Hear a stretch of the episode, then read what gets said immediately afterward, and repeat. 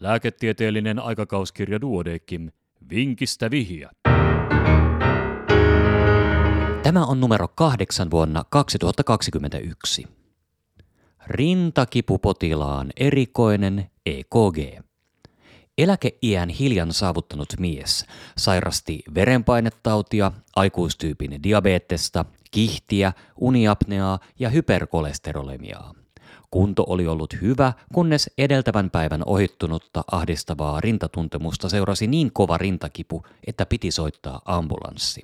Kun ensihoito saapui, miehen olo oli hieman helpottanut. Hänen peruselintoiminnoissaan ei todettu olennaisia häiriöitä, EKG-löydös oli selvästi poikkeava ja siihen pyydettiin tulkinta-apua keskussairaalan kardiologian konsultilta ja tästä EKGstä löytyy kuva lehden netti- ja printtiversioista. Tässä kardiologin sanallinen tulkinta.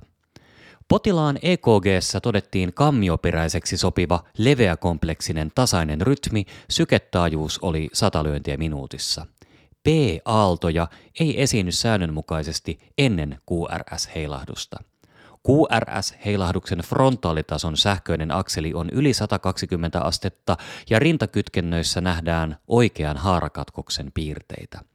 Depolarisaation voidaan päätellä etenevän vasemman kammion posterioriosasta anteriorisuuntaan, sillä QRS-heilahdus on positiivinen anteriorisissa rintakytkennöissä V1-V4 ja negatiivinen selän puolelta rekisteröitävissä kytkennöissä V8 ja V9. Joten mikä selitti löydöksen? Ja ratkaisu seuraa hetken kuluttua.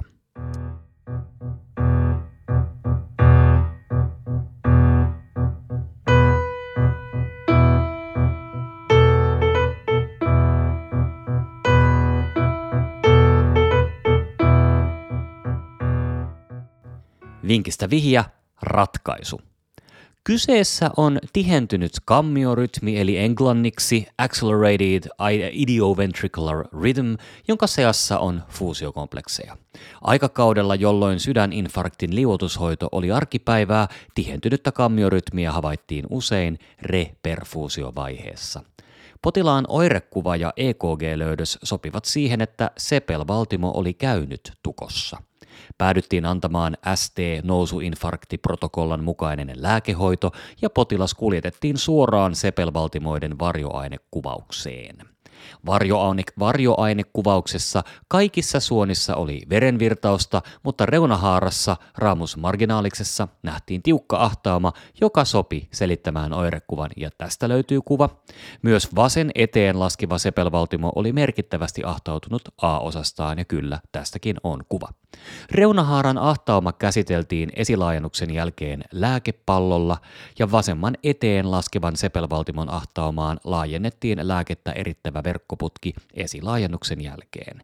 Sydänlihasvaurio jäi pieneksi, suurin mitattu troponiini T-pitoisuus oli 45, eikä kaikukuvauksessa todettu liikehäiriöalueita. Potilas pääsi parin päivän kuluessa kotiin elintapaohjeiden sekä tehostetun verihiutaleiden esto- ja kolesterolilääkityksen kanssa. Ja Tämän kertaisen vinkin on kirjoittanut Antti Eranti Tyksistä, joka haluaa vielä kiittää kardiologi Juha Lundia kommenteista ja tuesta EKGn tulkinnassa.